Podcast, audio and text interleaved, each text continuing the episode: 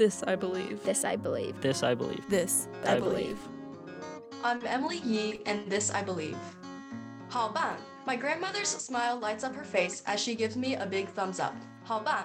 The Chinese phrase literally translates into very good and means good job. But in this instance, it means I love you. My grandmother does not know English. In fact, she doesn't even know Mandarin Chinese. She speaks a Chinese dialect that I do not understand. She lives on the other side of the world, 7,515 miles away. I have only seen her in person for three days of my life, and I don't even know her name. Yet I can understand the pride and love she has for me, which is not communicated through the words she says to me, which I cannot understand, but through the look in her eye, the happy expression on her face, and the tone of her voice that tells me she cares for me.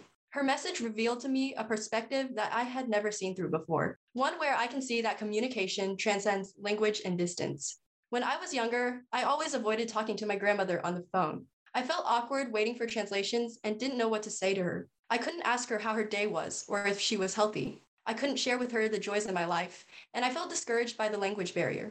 I thought that there was no way I could truly get to know her. The miscommunication conflicted with my desire for understanding.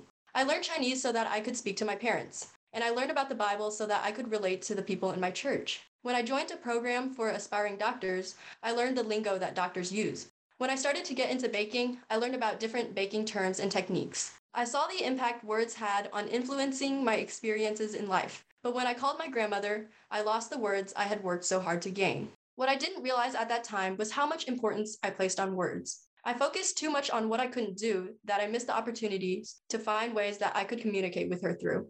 When I see her face light up as she answers my calls, it reminds me that conveying a message is not done through literal words, but rather it is through the emotions you pour out. Nai Nai, it's my birthday. I tell her in her native language as my dad corrects my pronunciation. Hao bang, hao bang, she replies. This time I know exactly what she means.